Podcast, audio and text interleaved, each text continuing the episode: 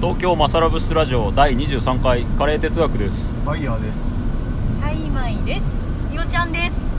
今回はビリヤニキャンプの振り返りとして久しぶりにラジオを撮ってみたいと思いますはい。めちゃくちゃ久しぶりですねラジラジオ23ヶ月ぶりかもしれないオで1すヶね 月ぶりバイヤーさんロスですね。バイヤーがマサラブ室を5月いっぱいで卒業してヤピ。そこから久しぶりの再会って感じそうですね1ヶ月ぶりぐらい1ヶ月ぶりくらいか、ん全然久しぶりじゃなかった今回はあの奥多摩の方にもうビリヤニをダッチオーブンで炊くということだけを目的にキャンプに行ったんですけどはいビリヤニどうでしたいや、あれですね。もうなんか火火の入れ具合美味しかったですね。あれ。シコシコ麺みたいなちょっと固めのねそうっすねパラパラの割り方系で割り方だったねうん。油の感じがちょうど良かったので、確かにうんすごいバランスの取れた豚骨ラーメンみたいな。ああでもラーメンをちょっと彷彿とさせるような感じだったよね確かに今回はマトンカッチマトンカッチビリヤニですねハイデラバーディマトンカッチを最近ほぼ同じレシピでずっと作ってて肉 500g に今回米 400g ダーワットクラシックを塩分濃度2.5%の1.5リットルのお湯で だからやっぱ自分だからラーメンじゃないですか ラーメンね。いラーメン。そうでもやーでも久しぶりにデジタルデトックスをしたのがちょっと良かったっすね半半日くらいだったけどそうね確かにどうしてもね。じゃあ皮にうも入っていねんもう入りましたね。皮入った後のビリヤニってやっぱうまいっすよねあー夏といえば皮からのビリヤニなんか新しい流れで定すね。番だよね定番だよね定番だったっけ それ。なんかあのプールで泳いだ後にちょっと疲れてうん甘いものが欲しくなる感じえ甘くなくないビリ ヤニあマトンの甘あさバトンの甘さが熱いなえ何私取ったところ肉入ってなかっ あ肉入ってなかあったれマジか偏りもたあれ結構骨が多いからああそうですねそうそう骨そが多かったから確かにミックスバクうラミックスバクラねちなみにあの作はい何、同じレシピ今回火火を変えたんですよね熱源を変えてみましたはいビビなんか違いましたあのね上から下から蒸されるからあやっぱなんか全体的に均一に仕上がったような気がするなんか下だけボロボロみたいな感じはなかったっすよねうんそうそうそうだよだってダッチオーブンの上に炭のっけてたもんそううね、んそれをやるためだけにダッチオーブンを買ったんだよね ちょっとこれから活用しましょうあいつあでもあれ家庭でも結構使いやすいからステンレスだし確かにすごいいい感じですね上から焼けそうだビリヤニはいいっすねギョインギョインに伸びてましたねギュインギュインにうんもうちょっとゆとり時間取ってもよかったかもしれないけそどしたら結構不安不安になりそうですなねあれ何分だっけ3分3分今回マジラーメンじゃん5分5分行ってもよかった多分ああゆとり5分のダム45分か1時間くらいあとしっかりダムしないと肉の方がね硬くそうなっそうそちゃうからうで肉が結局冷凍肉の限界がなんだんだん見えてきてやっぱ日本でやるんだったら生で手に入るラム肉とかを使うのがいいのかもしれないそうっすね普通にれない冷凍肉の限界って何冷凍肉ってなんかもう水分がこうできちゃったりとかさああ確かにあとミックスマトンは部位が選べないから、まあ確かにまあ、骨多い問題あがありましたよね前でもカレー屋さんにはマいトンカレー作る時どうしてますかって聞いたら冷凍肉使ってるって言われたんですよまああでもビリヤニってで肉のうまさをこう閉じ込める系だからドリップ出ちゃうとなんか悩ますよねーそうあそうそう肉汁をー冷汁凍のがマトンでもいいやつというかなんか相性のいいやつとか微妙に選んでいいのあ見つけると違うのかもしれなないるほどマトンの解像度を上げろという ことで肉か次のお題かな側のねうん米だけじゃなくてね骨ついてないやつの方がいいのかなビリヤニに合う保湿やビリヤニに合う手に入りや脂すい身の量やっぱあのーはいあれはいっすよね特別な日の料理だけれども、う普段使いのビリヤニ普段使いをしたいからあ手に入りにくい材料だけで固まるとあーあんま良くないよねんビリヤニ重くなっちゃうよね確かフットワークが重いビリヤニになっちゃう軽いビリヤニ作ってたんだこうビリヤニ月間だったんで結構作ったんですけどはいはいそれだとまあ朝ごはんとかにもサクって食べれる朝ビリヤにニ朝ごはんにビリヤニ食ってたのあなんか軽いやつ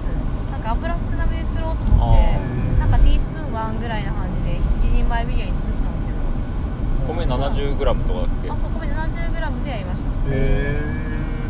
あ生米ですねえへでやるとなんかふわふわに出来上がるんで一人でサクサクお一人ビリヤニそうライス量カリーみたいな感じでえ食べれましたね量少なくても意外と作れちゃうんだねあそうなんかそれこそちっちゃいフライパンあるじゃないですかはいあはいれで作れましたへえできなくはないよやっなんかでもビリヤニって大きければ大きれ大きいほどいいみたいなの が結構あってぱハイデラバード行った時になんかセントラルビリヤニ工場みたいなのがどこかにあってー給食センターそこから運ばれてくるんだよねトラックでビリヤニ が給食センタ ーですねそれが1個の鍋でもう100人前くらいの大きさで運ばれてくるんだけどあれ夢があるねあれすげえなーって思っあてめちゃめちゃ熱いそれすげえうまかったん大だけ味の方が美味しいビリヤニの海に飛び込みたどい死ぬぞなんでやけどですかねまずやけどビリヤニの海ー空気含んでそうだから呼吸はできそうふわふわのビリヤニだったら空気はできるやばでもまだうちベジビリヤニ多分作ってないですよね一回作ったけあどあっねた気がするあったみりんじあああのコーナッツが入ってたそうそうそうジェティナードっぽいベジビリヤニはうまいけどね美味しかった私水分が結構多かったあれああベジビリヤニあーあれヒンドゥー式だからあーちょっとしっとりめにあそういうこと炊いたかなめちゃくちゃパラパラのベジもあるんですかやろうと思えば全然できると思ってる、うんアイデラバーディーな感じでアイデラバーディ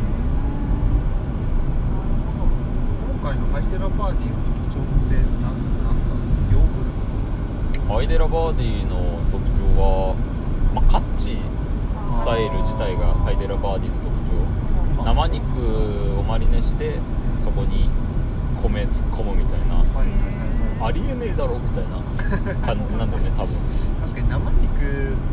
ね生肉と米が触れるみたいなのがもう多分宗教的にあんまりああなるほど、ないでもなんかそれをすることでやっぱあの米のしみしみした部分がすげえうまいじゃんあー確かにそれとちゃとんとダムするから上の方の米はあんまり味がついてなくてはいはいはでも香りはついてて確かにこうグラデーションがあるのが美味しいよいはいはいね、いいですねビリヤニビリヤニグラデーションあと見た目でこうインドカラーになって いる白とサフラン黄色と緑とみたいな 確かにミントの緑ミントの緑今回のビリヤニも結構ミント効いてますねああミントあそうなんだミントを結構確かに多めにしたからうまかっあとはこのキャンプでやったのはあれ燻製かああ燻たね製やった燻製ね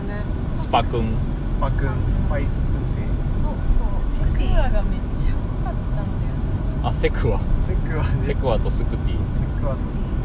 ー美味しかったですねあれゆうちゃんが仕込んでくれたやつそう両です方ねなんかティンブール入れすぎたかなっていう感じでゴリゴリしてたんですけどで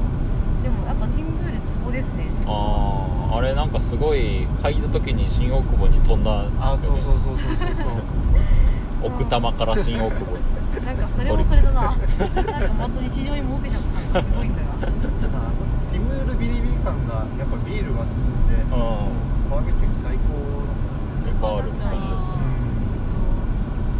だあんじわじわ焼けるねいいですよねうんあの匂いがうん甘く絞ってほしいセクワ節お祭りに屋台に出しててほしいああセクワセクワ日本これは日本奥多摩セクワガール奥多摩セクワガール二人はセクワガールだったしなみたいそうですねなしょうもねしょう顔ももねね意外とパンに挟んで食べたいあ確かにケバブじゃんあそうケバブケバブセクハラがあるあケバブみたいなノリで屋台で売ってたら、ああ確かにいいですね全然買いたいうん、うわ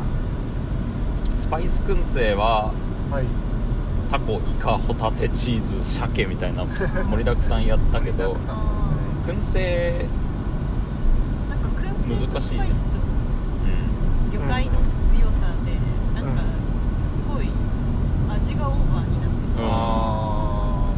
るよくわかんなくなって塩も強かった一番お腹いっぱいの時だったから何食べてもよくわかんない感じですそうね、私でも鮭も美味しかったでうす鮭ん天もうまかったなあー鮭ーなるほどねちょっと味濃かっいや私もまあまあ確かに酒飲みながらだとたあ結そ構れはいいかもねうんあれは日本酒とかあったかもね水と一緒だったからさあー確かにあーひたすら味濃いになっちゃっうたんえでもなんかみんなあの燻製する時にカルダモンも一緒に仕込んだんですけど最後の方、なんか私あれ結構甘い香りじゃなーって思ったんですけどあチップの中に体も突っ込んだんだっけそうそうそうそうそうあそうチーズ水よ焼く時香りいいなーって思ったけどあれいい香りだったねなんかたまに分かったけどあんまり分かんねえみたいなぐらいだったわ確かにチーズ自体への香りはあんまり感じられなかったかスなパイスと燻製のなんか掛け合わせのちょっとあということでねはい23回そろそろお時間がやってまいりましたはいまあちょっとたまにラジオとか撮っていきたいっすね追突しそうになったそれでは皆さんフィルムレンゲまた来てからうまさらこの番組はハットスパイスの提供でお送りいたしました。やぴ